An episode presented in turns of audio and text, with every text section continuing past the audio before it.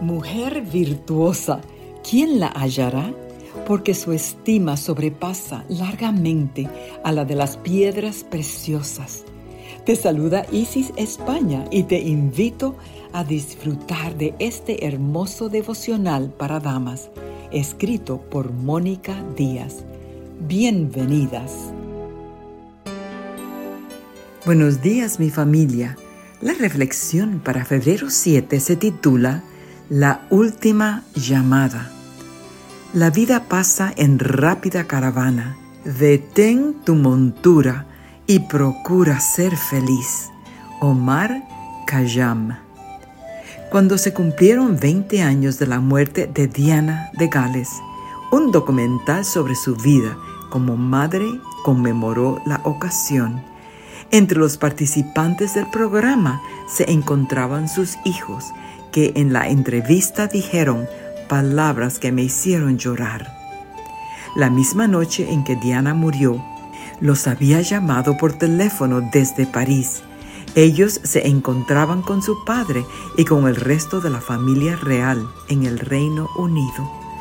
Para aquel entonces el mayor, William, tenía 15 años y el menor Harry 12 y estaban jugando con sus primos. Cuando les pidieron que atendieran la llamada de su madre, los dos sintieron que les estaba interrumpiendo su diversión. El mayor William habló apenas cinco minutos con ella, apresurado por colgar para regresar a lo que estaba haciendo. Hoy, muchos años después, afirma, si hubiera sabido lo que iba a suceder aquella noche, no hubiera tenido tanta prisa por colgar. Esa conversación se me ha quedado grabada en la memoria como un peso muy grande.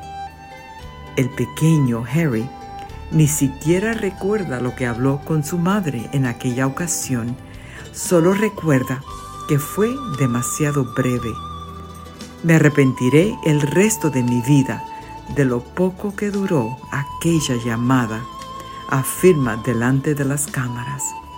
Si hubiera sabido que era la última vez que hablaría con mi madre, le hubiera dicho tantas cosas. Nuestra conversación hubiera sido muy distinta.